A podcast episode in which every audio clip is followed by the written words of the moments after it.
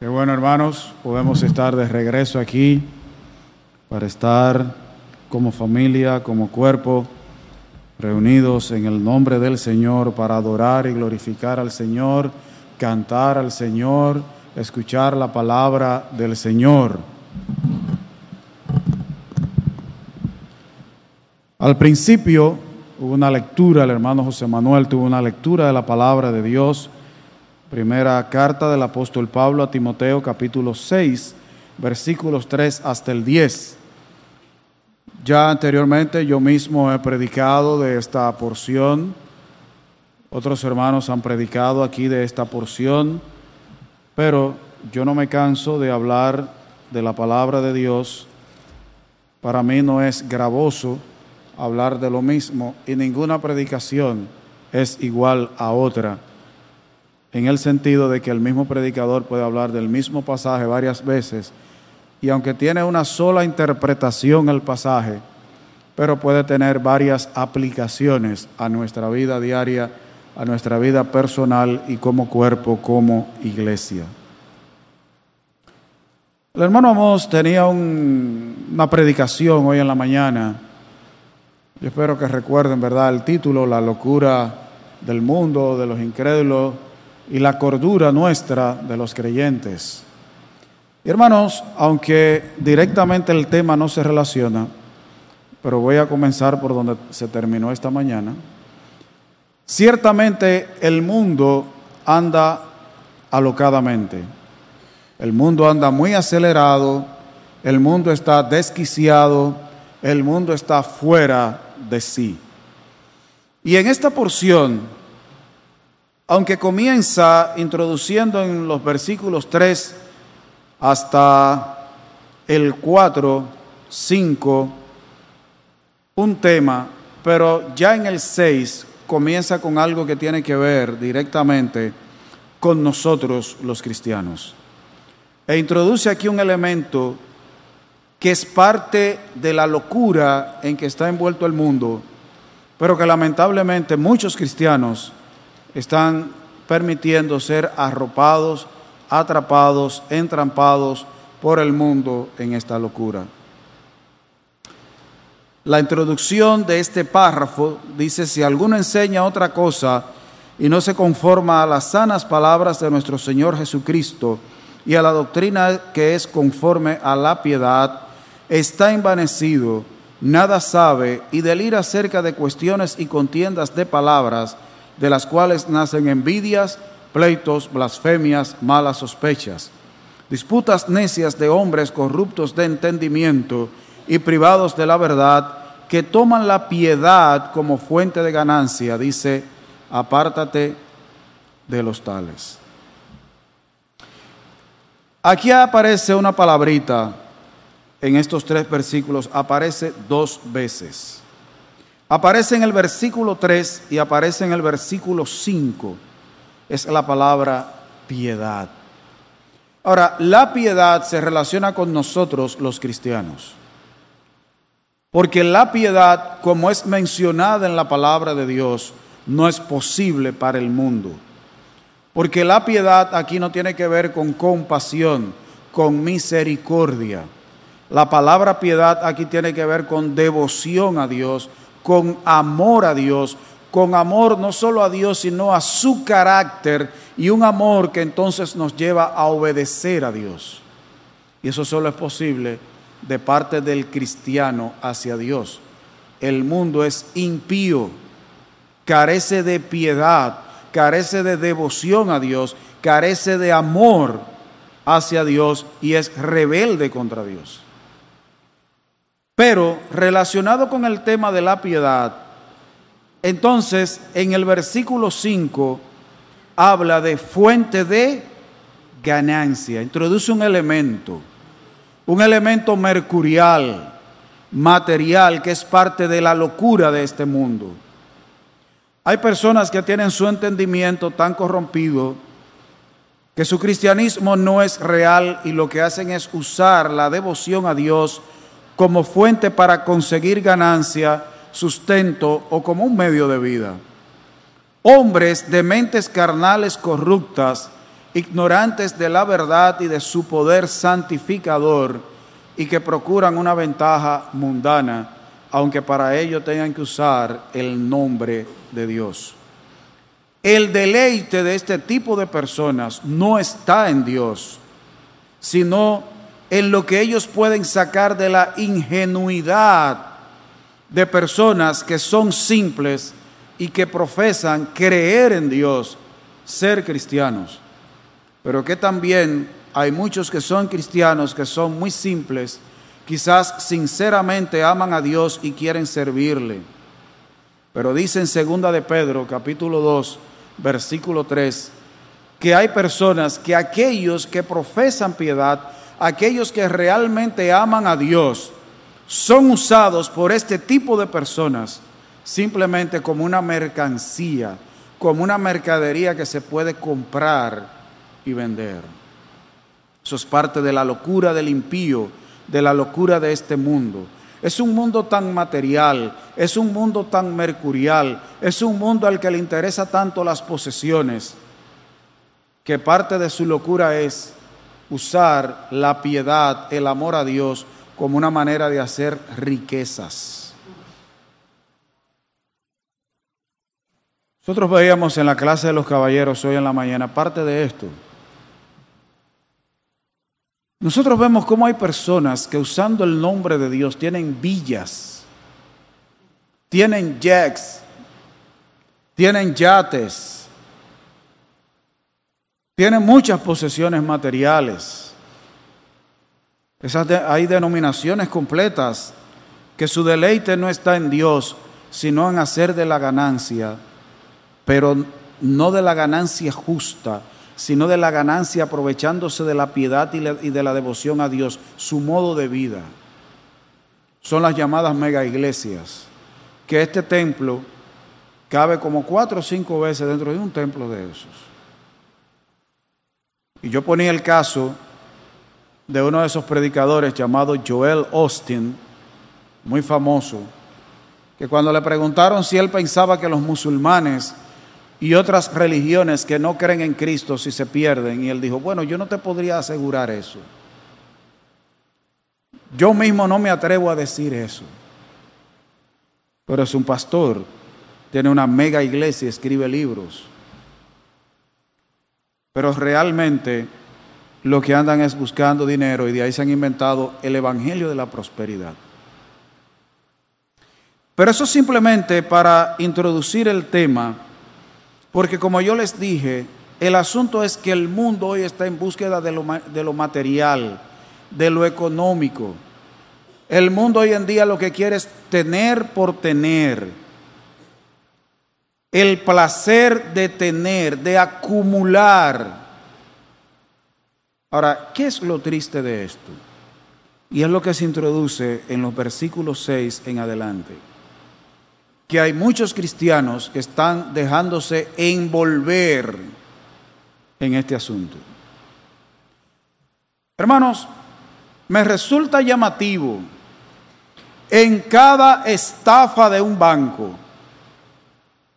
en cada estafa con un negocio piramidal de pirámide, en cada estafa de una herencia, hay un grupo de evangélicos hay un grupo de evangélicos.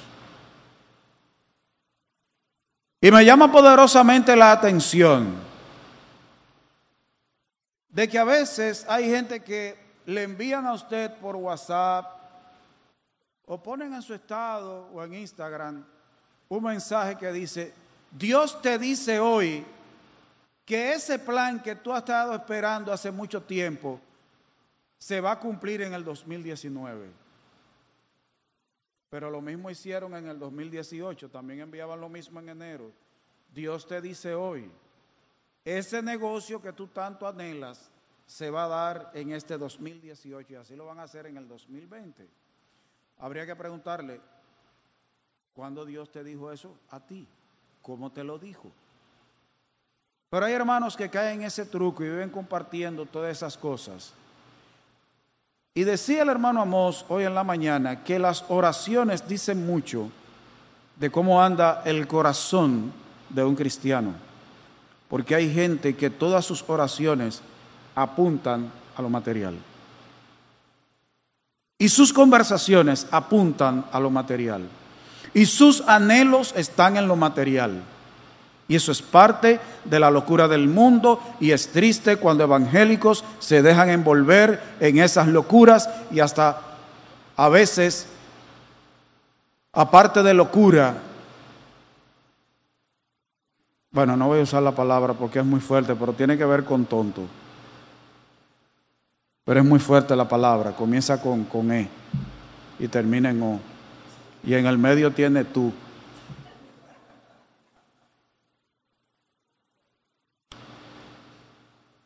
Todo el tiempo están envueltos en el mismo tema. Ahora, ¿qué dice el versículo 6? Mientras hay algunos que se aprovechan de la piedad y la devoción a Dios para ganar recursos materiales, para conquistar y arrebatar al diablo lo que tiene, que no sé cuándo Satanás se lo quitó a Dios, de que tu bendición y tu promesa, yo no sé cuándo Dios se dejó quitar esa bendición de la mano de él para dársela dique al diablo, y que, que usted le va a arrebatar a Satanás. ¿Cómo, se le arrebata algo al diablo de las manos? Dice que usted va a arrebatar su bendición. ¿Cómo se arrebata eso? Alguien que me dé una explicación de cómo usted puede arrebatar algo a Satanás. Y ahí está una canción de yo y arrebato. Y usted ve que los hermanos hacen así. Y cierran los ojos y cantan yo te arrebato. Arrebatados están ellos con eso. Dice que la verdadera ganancia no es aprovecharse de la piedad que la ganancia real es la piedad. Dice, pero gran ganancia es la piedad acompañada de contentamiento. Aquellos que hacen del cristianismo un comercio para servir sus intereses, intereses en este mundo, un día se van a desengañar pero aquellos que consideran su devoción a Dios, su vocación cristiana como su verdadera ganancia, hallarán que tienen promesa de vida presente y promesa para la eternidad. Recuerden que piedad es reverencia, respeto a Dios, un corazón inclinado hacia Dios, devoción a Dios, amar a Dios junto con sus virtudes, con su carácter y un amor que conduce a la obediencia. Porque hay gente que quiere no a Dios, no es a Dios que ama, es lo que le pueden sacar, creen ellos, a Dios. A Dios no se le puede sacar nada que Él no quiera dar. Hay gente que lo que busca es la multiplicación de los panes y de los peces. Eso es lo que busca mucha gente. Y que Dios les dé lo que es del César. Eso es lo que están buscando. Pero la verdadera ganancia está en la piedad misma. La verdadera y abundante ganancia, dice, gran ganancia es la piedad. Gran es abundante. El verdadero provecho está en una vida cuyo deleite es Dios mismo. Que el placer lo obtiene la persona de su relación con Dios. Y que cada vez desea más a Dios. Aclaro. No es que desea más de Dios, desea más a Dios. Porque en nosotros habita corporalmente toda la plenitud, o sea, en Cristo habitaba toda la plenitud de la deidad. Pero la Biblia dice que nosotros estamos completos en Cristo. Lo que deseamos es una relación más íntima, un mayor conocimiento de Dios, de su carácter, de su voluntad de Él como persona. de amarle más y vivir en obediencia a Él. ¿Qué dice 1 Timoteo 4:8?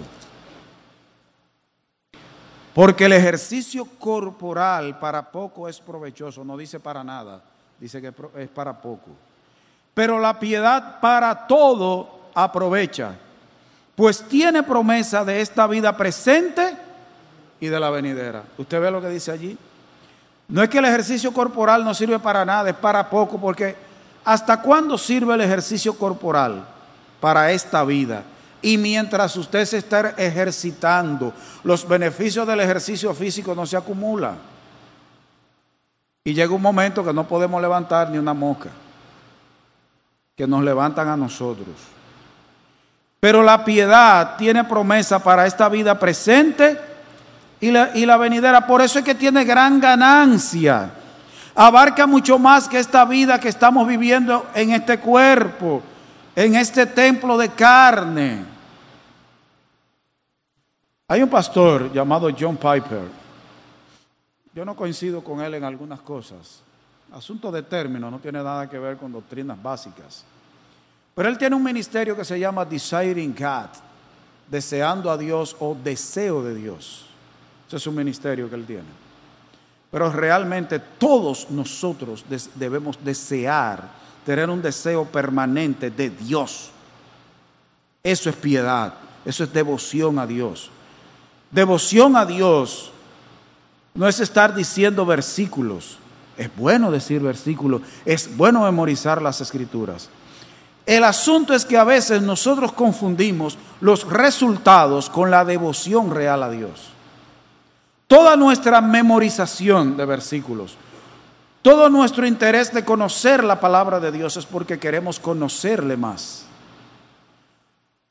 El cantar no es necesariamente un indicativo de que tenemos piedad, devoción a Dios, sino que nuestro cantar debe ser el resultado de nuestro amor, nuestra devoción y nuestra piedad. Porque a veces confundimos lo que hacemos con nuestra devoción a Dios, no es lo mismo. Esas cosas deben ser el resultado de lo que ya hay en nuestro corazón con respecto a Dios y a su persona. Pero dice aquí que gran ganancia es la piedad que acompañada, acompañada asociada con contentamiento. El piadoso ciertamente será feliz en el otro mundo y tiene suficiente si está contento con su condición en este mundo. Toda la gente verdaderamente piadosa tiene gozo, tiene gozo. La falta de gozo indica que hay una vida que no anda bien. Si usted no tiene gozo, su relación con Dios no anda bien. Y óigame, Dios no nos llama a ser felices. Dios nos llama a ser obedientes. Y la obediencia produce gozo, pero debe ser el resultado de nuestra inclinación devocional, nuestro amor a Dios y al carácter de Dios. Porque también hay gente que no quiere, dice que cree en Dios, pero no le gusta el carácter de Dios. Y nosotros debemos, para amar a una persona, hay que amarla con su carácter. Y yo no puedo disociar, yo no puedo apartar la persona de Dios del carácter de Dios porque entonces lo que me estoy haciendo es un ídolo. Y Dios no es un ídolo. Dios es Dios, el verdadero, el único. Inmediatamente yo trato de separar a Dios como persona de sus atributos, de sus cualidades y de su carácter, ya no es Dios. Ya yo no estoy adorando al Dios verdadero, por lo tanto no estoy viviendo en piedad. Pero fíjese que dice que la piedad tiene gran ganancia cuando está acompañada de contentamiento. Y ahí hay un problema con nosotros los cristianos, o con una gran parte de los cristianos, la carencia de contentamiento. Hermanos, yo observo y escucho el afán de muchos cristianos está enfocado en las cosas pasajeras de este mundo. Todos tenemos necesidades, todos necesitamos algo. El problema es que hay gente que pierde el gozo, pierde el contentamiento, pierde la alegría cristiana porque carece de algo. Lo cual nos lleva, nos nuble el entendimiento de tal manera que perdemos de vista lo que sí ya tenemos. Y lo primero que tenemos es una relación personal con Dios. Tenemos vida eterna, el perdón de pecados, somos hechos participantes de la naturaleza divina. Hermanos, nosotros tenemos una riqueza que no la apreciamos porque estamos permitiendo que el mundo nos arrope con su locura. Lo estamos permitiendo. Por ejemplo, ¿qué es lo que necesitan los pies? Un buen calzado o un calzado de una marca famosa. Observe la diferencia. Lo que necesitamos es calzado, cubrir los pies y protegerlos, o lo que necesitamos es unos Air Jordan. Lo que necesitamos es cubrir los pies, protegerlos. La marca eso no es una necesidad. No es una necesidad. Y a veces nosotros hay necesidades que son ficticias, son creadas por el mundo. Porque vamos a ver. ¿Tú sabes cuánto cuesta un celular? Vamos a decir la marca. ¿Tú sabes cuánto cuesta el último iPhone? Con lo que cuesta un iPhone se tira una zapata de una casa casi. O por lo menos se paga la mano de obra con lo que cuesta un iPhone.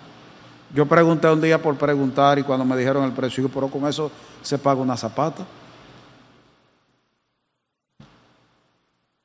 Y total, que si usted se pone a comparar cuánto cuesta hacer el celular, el precio está abultado grandemente. Pasa que la gente está dispuesta a pagarlo y a hacer fila para comprarlo y amanecer haciendo fila. Entonces a nosotros nos han vendido que lo importante no es tener un celular que te permita llamar, tomar notas, eh, tener una agenda, un celular. No, lo importante es que cuando tú lo levantes se ve una manzana con una mordida atrás. Bueno, vaya a una tienda, cómprese una manzana, muérdela y péguesela atrás con, con cinta pegante y tiene lo mismo. Usted ve la tontería del mundo. Y yo observo que la gente realmente rica, en su gran mayoría tiene celulares de los negritos que aparecen viejos por ahí. Es un asunto de contentamiento, es que el mundo te dice, si tú no tienes tal marca, tú estás mochila, tú estás mofle, tú estás atrasado. Eso es lo que nos dicen, es la marca.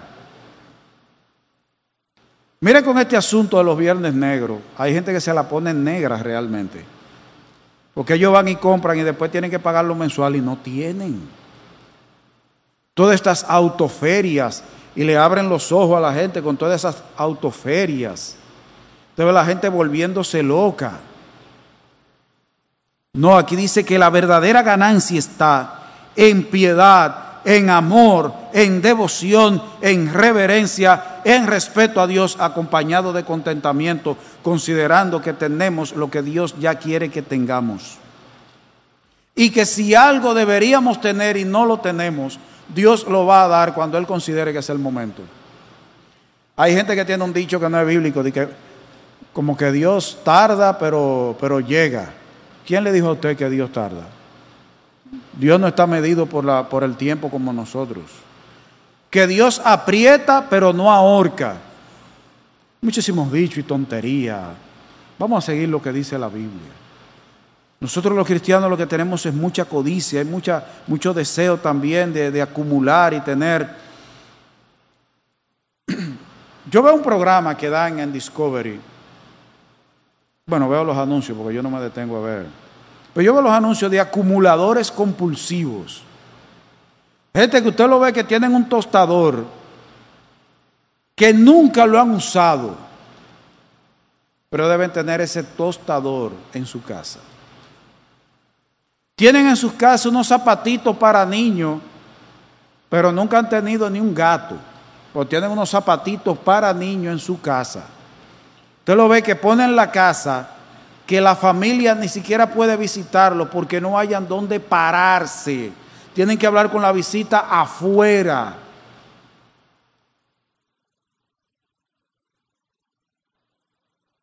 La piedad acompañada de contentamiento. Ahora, ¿por qué? Hay algunas razones que se da aquí. Dice, porque nada hemos traído a este mundo y sin duda nada podremos sacar. Una de las razones del contentamiento más allá del deleite y el placer por la relación con Dios, es también el hecho de que tenemos más de lo que trajimos al mundo y más de lo que vamos a sacar. Nada trajimos a este mundo y nada vamos a sacar. Así que tenemos ventaja. ¿Qué dice Job 1.21? Job capítulo 1 versículo 21. Job dijo, desnudo salí del vientre de mi madre y desnudo volveré allá. Jehová dio y Jehová quitó. Sea el nombre de Jehová bendito. ¿Cómo dice Job que salió del vientre de su madre? Y usted y yo. Nosotros entramos o salimos a este mundo del vientre de nuestra madre desnudos. Y cuando salgamos de esta vida, vamos a dejar todo. Porque aún la ropa que nos pongan, esa ropa lo que va es a dañarse en la tumba. Óigame, ni los huesos sacamos de este mundo. Y se ha comprobado que antes de que Cristo venga por la iglesia, según unas estadísticas, el 100% de lo que nacen se muere. Nada trajimos, nada vamos a sacar. Alguien ponía un ejemplo. Hay un accidente de avión. En ese accidente de avión va un político, un niño, una pareja de esposos, un galán de, telenovela, mueren en el accidente. Cuando se presenten ante Dios, ¿qué van a tener allí en las manos? Nada. ¿Sabe qué es lo único que se va, van a sacar de aquí? Lo que hay en el corazón. Eso es lo único que se presenta ante Dios. Sin duda nada trajimos a este mundo y nada vamos a sacar. Hay gente que pasa la vida entera acumulando para cuando llegue a la vejez estar tranquilo. El problema es que tú no sabes si vas a llegar a la vejez. Creo que les dije en una predicación anterior que alguien decía que la, la edad es relativa. Yo tengo 57 años. Algún joven aquí puede tener 20 si yo voy a morir dentro de 15 años y él dentro de 5, ya él es más viejo que yo a los ojos de Dios. Él y yo no lo sabemos, pero él ya es más viejo que yo. Porque ¿cuánto le queda por vivir? 5 y a mí 15. Aunque yo calculo que es menos, porque hasta los 70. A mí me quedan 13. Pero hermanos, ¿qué vamos a sacar de aquí? Nada. Nada. ¿Cuál es el afán? ¿Cuál es la locura? Y usted lo oye que echan competencia. La competencia es quién sale este año en la revista Forbes entre los 10 hombres más ricos del mundo. Y entonces Carlos Slim y Bill Gates tienen una competencia de cuál es el más rico del año. Necio, esta noche vienen a pedir tu alma y lo que has provisto. ¿Para quién será Carlos Slim? ¿Para quién será Bill Gates? ¿Para quién será Amado? ¿Para quién será fulano fulana? ¿Para quién? Alguien dijo que usted no sabe para quién trabaja. Nada hemos traído a este mundo y sin duda nada podremos sacar. Ni los huesos. Los huesos no pasan de la tumba. ¿Qué más dice? Así que, teniendo sustento y abrigo, estemos contentos con esto. En vista de lo que dicen los versículos anteriores a este versículo 8, si tenemos sustento, y la idea en griego de sustento es lo que provee nutrientes, esa es la idea en griego, lo que nutre, lo que alimenta. Si tenemos lo que alimenta y abrigo, que incluye ropa y techo, Debemos estar contentos con eso. Debemos considerar que tenemos bastante, que ya vamos ganando. Una pregunta. ¿Qué usted necesita? ¿Qué es esa cosa tan grande que usted necesita? Vamos a cambiársela por un ojo. Aunque hay gente que le dice, le costó un ojo de la cara, pero ese figurado. O usted puede dar un pie, usted se atrevería a dar un pie o una mano por lo que no tiene. Así que teniendo sustento y abrigo, teniendo lo, lo que alimenta, ropa, techo, debemos estar contentos. Cuando estemos en los apremios más grandes, no podremos estar más pobres que cuando vinimos a este mundo. Hermano, en momentos de verdadera necesidad, ¿usted cree que usted está más pobre que cuando nació? ¿Usted cree? Un sudario, un ataúd y una tumba es todo lo que puede tener el hombre más rico del mundo con toda su riqueza. Y aún hoy ni la ropa. Usted sabía que ahora hay funerarias que a los, que a los muertos, cuando lo preparan, esa camisa y ese saco que usted ve nada más en la parte de arriba, que realmente no tiene ropa, que ya ni eso le están poniendo en alguna funeraria, eso es una cosa supuesta que tienen arriba. Por lo menos aquí todavía le ponen ropa. Pero hay lugares que ni eso, ni eso.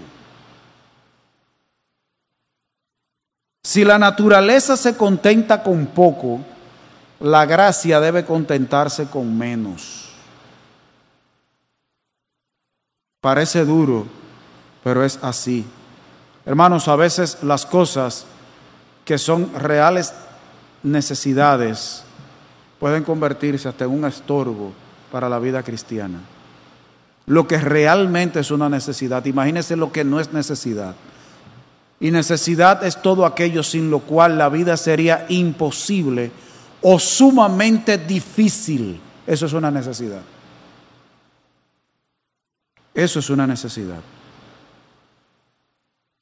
En teniendo sustento y abrigo, estemos contentos con esto. Y hay un problema, hay un peligro, hermanos. El dejarse envolver por esta locura del mundo tiene un peligro. Y está ahí en el versículo 9. ¿Qué dice el versículo 9? Porque los que quieren enriquecerse, no habla de los que son ricos. Para los que son ricos, el mismo capítulo tiene una enseñanza en el versículo 17 de cómo deben usar las riquezas del 17 en adelante. Pero aquí dice, los que quieren enriquecerse caen en tentación y lazo. Óigame, tentación, lazo, dice, y en muchas codicias como necias faltas de corduras y dañosas que hunden a los hombres en destrucción y perdición. No es que la riqueza en sí misma es mala, el deseo de enriquecerse. Hermano, una cosa es que Dios te provea riqueza y otra cosa es que tú vayas detrás de ella. Son dos cosas diferentes. Realmente el anhelo, el deseo que debe tener un cristiano no es el de enriquecerse con las riquezas de este mundo. Dice ahí que hay tentación, lazo, muchas codicias necias y dañosas. Aquí vemos el mal de la codicia. La codicia es un deseo, un anhelo profundo de algo. No se dice que son ricos, sino los que quieren enriquecerse, los que depositan su felicidad en la riqueza y están ansiosos y decididos a obtenerla. Eso de codicia es algo que produce ansiedad. Los que son así dan a Satanás la oportunidad para tentarlos, guiándolos a usar medios deshonestos y malas costumbres para aumentar sus ganancias. Además, los guía a tantas ocupaciones. Y hermanos, quiero que presten atención a esta partecita. Dice, además los guía a tantas ocupaciones y a tal prisa de los negocios que no dejan tiempo ni inclinación para la religión espiritual. Los guía a conexiones que los llevan al pecado y la necedad. Hermano, ¿usted quiere cosa más necia, más tonta y estúpida? Y aquí voy a hacer un anuncio a dos compañías de teléfono. Que usted tenga que su celular sea de altiz y lo llamen de que usted se ha ganado un iPhone por ser cliente preferencial de Claro y que deposite tanto. Pero por el amor del Señor, si usted no tiene contrato con esa compañía, ¿cómo usted va a ser cliente preferencial? Y si usted lo que compra Doña Gallina, ¿cómo lo llaman a su celular y le dicen que usted se ha ganado un premio por ser cliente de Maggie, qué sé yo, qué bien? Si usted nunca ha cocinado con Maggie, sino con Doña Gallina, ¿qué premio le va a dar a usted Maggie?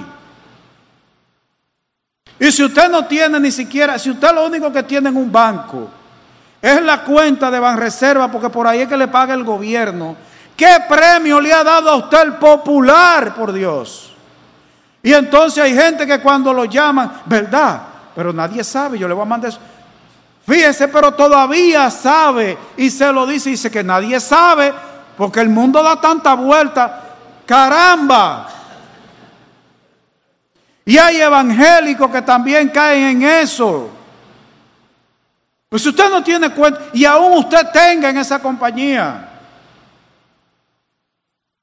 Yo, yo a cada rato recibo en mi correo electrónico mensajes de que tu cuenta de Amazon eh, tu pedido de Amazon por 500 dólares ha sido recibido.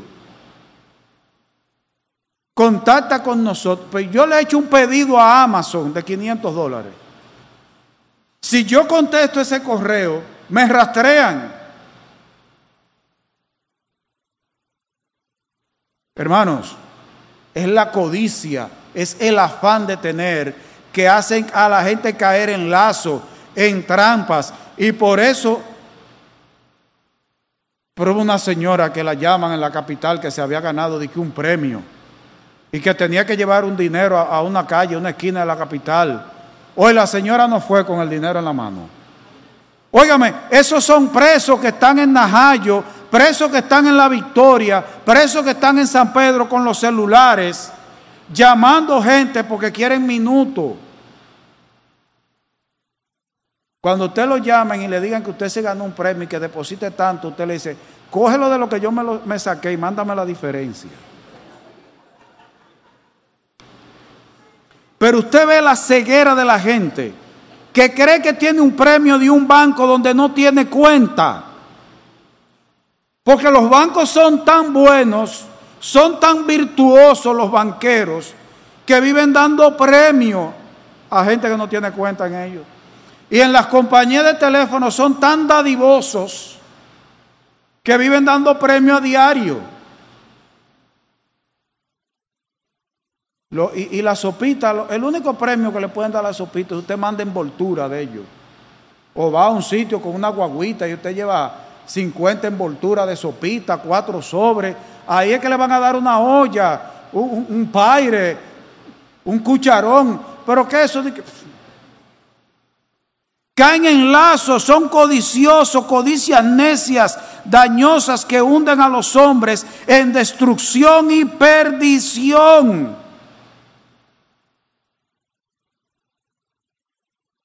Cada rato leo en Estados Unidos gente que, que están, han estafado muchísima gente con financieras. Hermano, le voy a decir esto.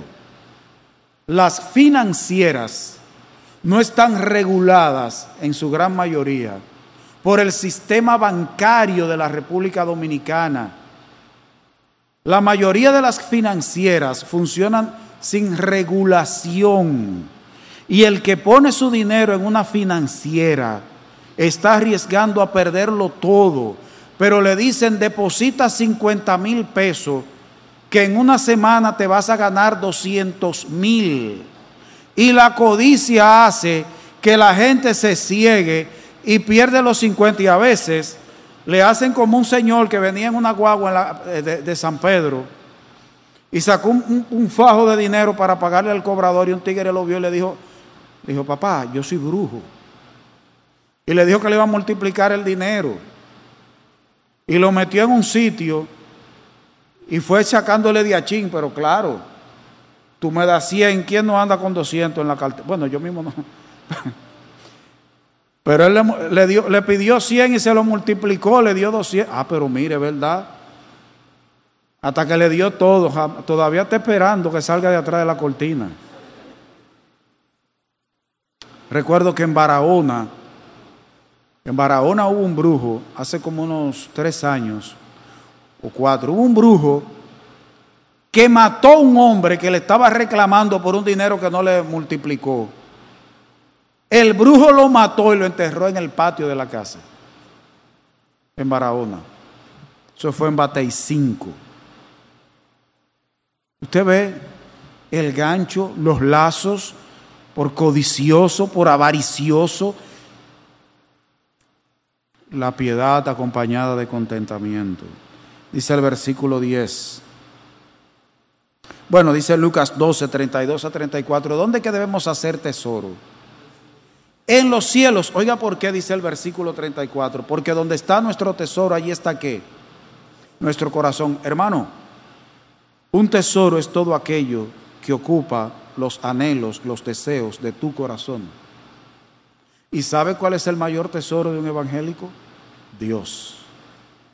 Dios. Hermano, el gozo del cielo no es ni siquiera que vamos a estar allí sin enfermedades. El gozo del cielo es que Dios va a estar con nosotros.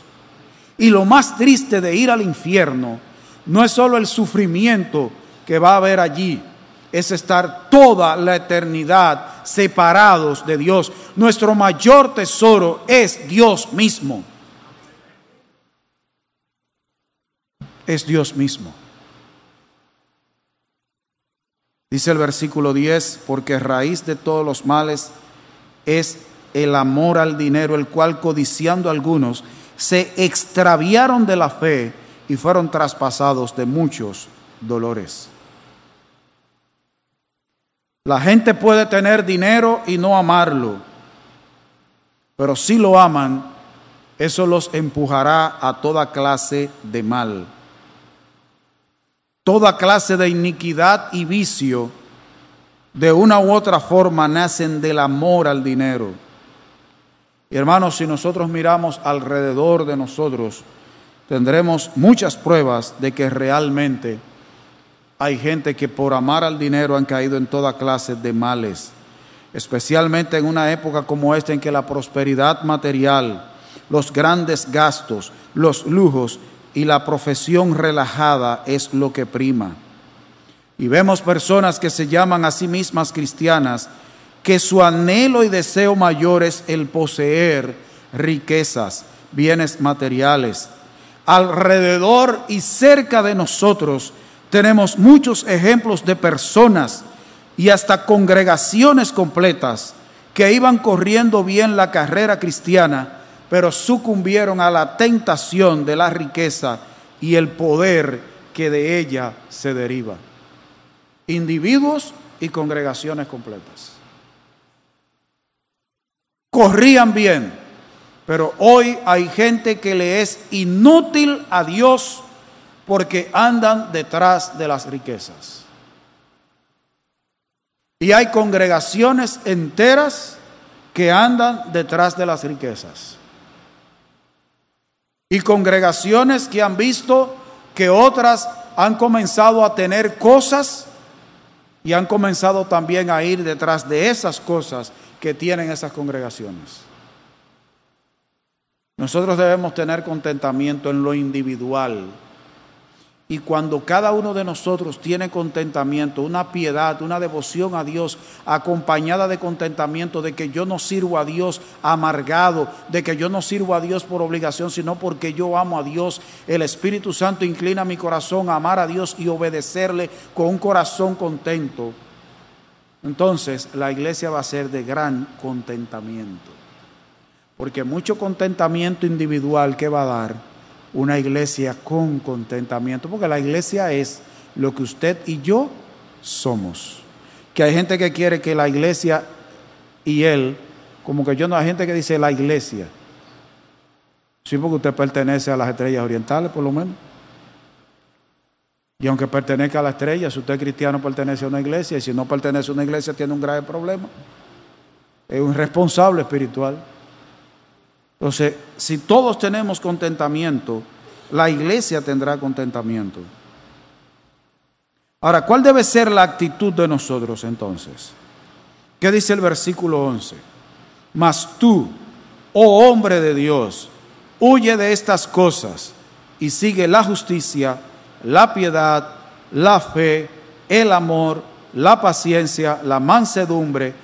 Y el 12 dice, pelea la buena batalla de la fe echa mano de la vida eterna, a la cual asimismo fuiste llamado, habiendo hecho la buena profesión delante de muchos testigos. ¿Qué es lo primero? Huir. Huir. Y dar el fruto del Espíritu, ir en pos del fruto del Espíritu. Pero dice, mas tú, oh hombre de Dios, huye de estas cosas. Huye de un carácter que es contrario a la piedad.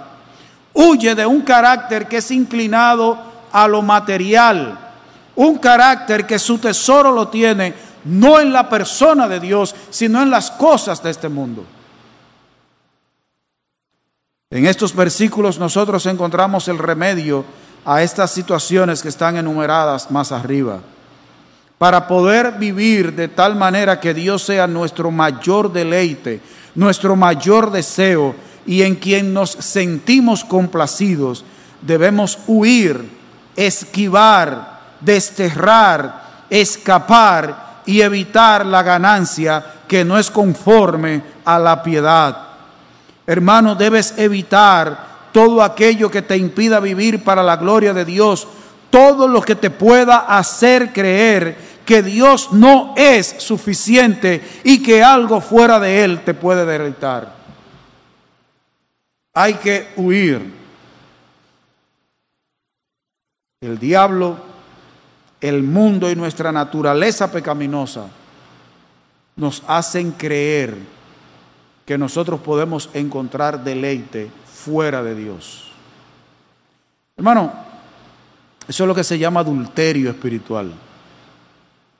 Hay el adulterio en cuanto al matrimonio humano. ¿Cuál es el problema? Que yo pienso que la otra me puede dar más deleite que mi esposa. O que el otro te puede dar más deleite que con el otro te va a ir mejor que con el, esposo que tienes. y en lo espiritual es así, que con lo otro yo puedo tener más deleite que con Dios. Y de hecho, eso es idolatría. Eso es idolatría. Todo aquello que yo tengo como mi tesoro, todo aquello en lo que yo encuentro más deleite que en Dios es un ídolo. Ese es mi Dios. Ese es el Dios donde tú tienes tu corazón. Nuestro mayor deleite debe ser Dios. Nosotros debemos huir de esta locura del mundo. Mis hermanos, cristianos, evangélicos, hijos de Dios, nacido de nuevo, todo el que está aquí que ha sido lavado por la sangre de Jesús, huye de la ganancia que no es conforme a la piedad. Que tu corazón sea un corazón inclinado, un corazón piadoso, que tiene su deleite en Dios, que ama a Dios, su carácter y que en consecuencia vive en obediencia a Él. Vamos a orar. Señor, te damos gracias en esta noche por tu palabra. Padre, yo quiero en esta noche pedir perdón por mí. Y yo quiero pedir perdón por mis hermanos que en algún momento han mostrado avaricia, que en algún momento han tenido un corazón inclinado, deseoso, anhelante, codicioso de las ganancias de este mundo. Oh Señor, ayúdanos a entender que tú eres nuestro mayor tesoro, que tú eres nuestra riqueza. Oh Señor, ayúdanos a guardar para la eternidad. Que nuestro deleite, nuestro gozo seas tú, Señor. Perdónanos por quitar la vista de ti, por dejar que el mundo nos haga pensar que cualquier otra cosa fuera de ti puede producir deleite, gozo y placer duradero. Oh Señor, que ninguno de nosotros ni siquiera piense en cambiarte por estas cosas. Que el Espíritu Santo obra en nosotros y nos dé la fortaleza y la sabiduría para poder huir de esas cosas y tener un carácter verdaderamente cristiano. En el nombre de Jesús. Amén.